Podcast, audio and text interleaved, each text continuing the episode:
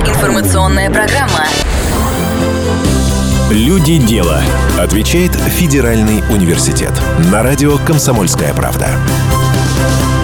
Здравствуйте, вы слушаете радио «Комсомольская правда». У микрофона Илона Агаджанова. Разговор сейчас пойдет о неформальном образовании. Поможет нам в этом разобраться начальник управления по развитию студенческого потенциала Северокавказского федерального университета Елена Сонина. Елена Владимировна, здравствуйте. Здравствуйте. Что представляет собой неформальное образование в СКФО? Чем оно отличается от традиционного? Что это дает студентам?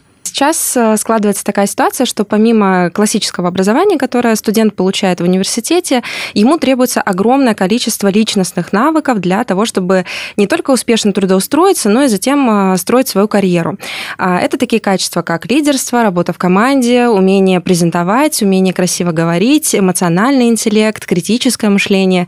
И вот как раз-таки неформальное образование, оно направлено на развитие таких навыков за счет различных э, курсов, программ, мастер-классов, тренингов, тренингов и так далее. И вот как раз-таки в университете у нас мы уделяем большое внимание тому, чтобы а, за пределами обучения в университете на парах, на лекциях студент мог иметь большую возможность дополнительно получать еще и развитие своих личностных компетенций. Это конкретно со студентами ведется дополнительная работа. Главное условие неформального образования то, что это все добровольно. Студенты самостоятельно выбирают себе ту программу, которую они хотят а, посетить за пределами своей аудиторной нагрузки.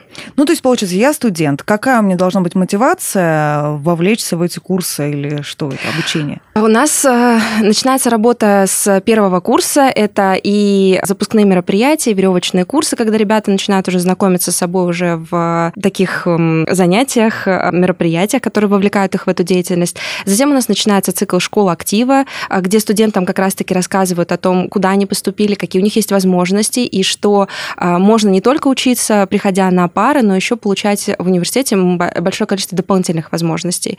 И в том числе за счет участия в наших э, курсах, тренингах и мастер-классах. Есть тренер, и он ведет mm-hmm. определенного студента, или это постоянно меняется? Есть разные форматы. Э, у нас в том числе в университете запущена программа наставничества. Она как раз-таки э, и помогает ребятам, которые только пришли в университет, первокурсникам, быстро адаптироваться, включиться в систему университета. И для ребят, которые учатся уже на более старших курсах, есть программа наставничества, когда их берет к себе либо сотрудник университета, либо молодежный тренер, либо проектный менеджер. Это все ребята старших курсов, которые уже имеют какие-то достижения в той или иной выбранной области, в сфере молодежной политики, например. Они сопровождают уже э, новых студентов, помогают им раскрывать свои таланты там, где самим ребятам интересно. И есть также программа наставничества, когда мы подключаем и работодателей, то есть это уже более профильная программа, направленная на дальнейшее трудоустройство. Но в целом есть и свободные курсы, курсы, когда человек может выбрать себе любую программу, направление обучения и прийти, получить именно те знания, навыки, которые ему сейчас э, кажутся более необходимыми, без длительного сопровождения Какие, да, главные преимущества у студентов, которые прошли неформальное обучение, угу. вот, например, на рынке труда, от других студентов?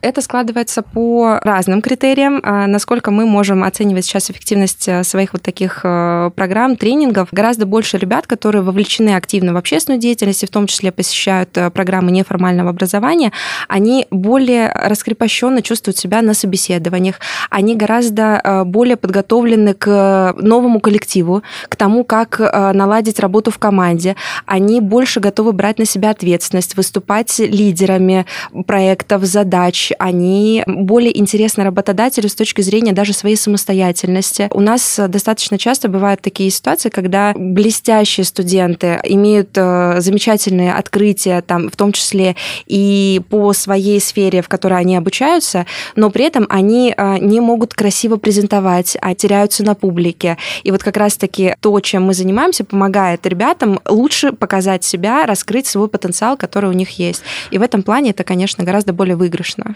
Вот тренинги личностного роста, это понятно. Угу. А что касается вот э, именно рынка труда, еще раз хотелось уточнить. Угу. Когда вы формируете эти тренинги, вы анализируете какие-то ошибки, э, с работодателями консультируете, ориентируетесь? На чем? Или это просто теоретические какие-то мысли, вы предполагаете, что вот студенту не хватает, нашему выпускнику вот это? Или вы конкретно на каких-то данных основываетесь и составляете эти тренинги? А, ну, в первую очередь, это запрос от самих студентов. У нас ежегодно проходит большое анкетирование. Мы предлагаем ребятам самостоятельно выбрать а, те программы, то направление компетенций, которое им интересно. И, следовательно, уже на основе большого опроса, это более 2000 человек, а, мы формируем более приоритетные направления, которые сейчас нужны студентам.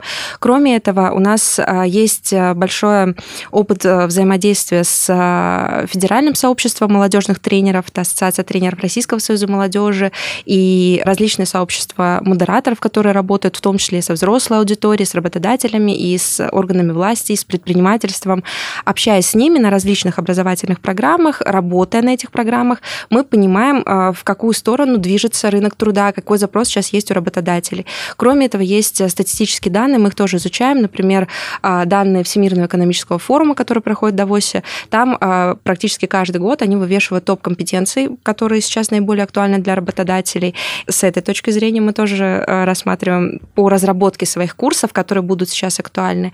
И кроме этого, мы еще в своей работе опираемся на атлас профессий будущего. Это интересный проект, он сейчас активно развивается, распространяется по всей стране. Несмотря на то, что он рассчитан в основном на школьников, да, и помогает им определиться со своей будущей профессией именно из будущего. То есть это прогностическая история. И опираясь на вот все это в совокупности, мы понимаем, какие наиболее востребованы сейчас компетенции, к чему нужно готовить молодого человека не сейчас, а так, чтобы завтра он оказался востребован а, для своего работодателя. Понятное дело, что вот на сегодняшний день мы понимаем, что это очень полезно, учитывая, что сейчас мы все оказались в этом коронакризисе, и многие, да, именно студенты, которые, возможно, да, прошли этот курс, они сумели, выпускники, да, ваши, они сумеют адаптироваться. Ну вот все-таки, как давно работает Центр неформального образования из КФУ? Угу. И вот поконкретнее, какие курсы, программы, тренинги, вот что-то тезисно. Наш Центр неформального образования существует э, с 2014 года. Ранее это был Центр развития студенческого самоуправления, но потом мы поняли, что для ребят гораздо важнее поддерживающая история, когда мы методически помогаем э, нашим студентам находить то, что им действительно самим интересно в первую очередь. И вот с этого времени у нас действует э, ряд программ. В первую очередь это школа студенческого актива для первого курса продвижения. Туда попадает более 300 наиболее активно проявивших себя за первый месяц обучения первокурсников. Затем практически на каждом институте реализуется школа личностного развития, школа студенческого актива. Это программы, которые помогают как раз-таки ребятам найти себя, понять, какие возможности в университете есть. Ежегодно, два раза в год мы реализуем большой проект. Он носит характер краевого э, в нашем случае, а так вообще это всероссийское движение, скажем так. Это тренинг-марафон, это один день абсолютно свободный, открытый, когда тренеры делятся своими лучшими программами, и там работает вип-спикер, и любой участник может самостоятельно выбрать тот или иной мастер-класс, который ему интересен. Также у нас э, уже зимой проходит еще один семинар, это уже выездной семинар, это поколение, и там мы работаем с ребятами конкретно по профильным направлениям работы студенческого актива, патриотическое воспитание, спортивная деятельность, лидерские программы, наставничество студенческое в том числе, добровольчество, организаторы мероприятий, там очень много э, своих направлений, каждый год мы это тоже формируем. Также у нас есть окружной лагерь, это э, межрегиональный лагерь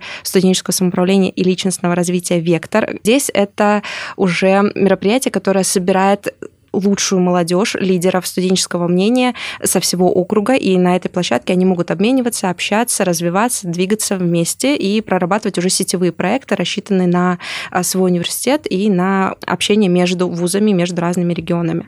И также есть а, длительная программа, она точечная, мы набираем небольшую группу людей, а, программа называется «Будь», там выбирается один навык, набирается группа, и с этой малой группой целенаправленно в течение месяца с домашними заданиями заданиями, с детальной проработкой отрабатывается конкретный навык. Мы работали вот так уже с э, самопрезентацией ораторским мастерством, с целеполаганием, самоопределением, и вот сейчас планируем развивать эту программу дальше. Программа очень широкая, и здесь должны быть, мне кажется, большие компетенции у коуча, у тренера. Кто ведет занятия? Занятия проводят сертифицированные тренеры Ассоциации тренеров российской молодежи, и также это мои коллеги и э, те ребята, с которыми мы получаем получали различные образования на разных площадках э, страны. Очень много мы работаем и с э, какими-то предпринимательскими программами, но все это нужно очень сильно перекладывать, э, перерабатывать для того, чтобы это было актуально в студенческой среде и в сфере молодежной политики. Также у нас ежегодно проходит школа региональных тренеров, молодежный тренинговый центр. Это наше сообщество, которое действует на территории края при поддержке РСМ и Ассоциации студентов студенческих объединений России. Мы развиваем именно программу а, на территории края. В университете у нас есть а, также две программы, которые помогают нам э, формировать такой пул молодежных тренеров. Это корпус тренеров СКФУ и корпус проектных менеджеров. То есть это те ребята, которые выступают как наставники для студентов, желающих развивать свои проекты, реализовывать свои инициативы. Много ли студентов проходит через центр? Какие направления наиболее востребованы? Очень много ребят э, желают заниматься такой деятельностью, но я не могу сказать, что это очень массовая история, поскольку это тяжелая работа. То есть э, любому человеку, даже если ты молодежный тренер, даже если ты начинаешь в качестве стажера, а, это огромная нагрузка, потому что нужно иметь свой личный опыт, а, иметь какие-то достижения, где ты можешь быть а, практиком в своей сфере. И это огромное количество информации, которую нужно перерабатывать, э, перекладывать и уже после этого формировать так, чтобы ты мог донести это в интересной, увлекательной, интерактивной форме для других э, студентов, обучающихся. Елена Владимировна, спасибо вам за этот разговор. На этом наш эфир завершается. О неформальном образовании говорили сегодня с начальником управления по развитию студенческого потенциала Северокавказского федерального университета Еленой Сониной. Запись программы вы можете найти на нашем сайте radiokp.ru. Для вас работала Илона Агаджанова. Всего доброго. Люди дела. Отвечает Федеральный университет.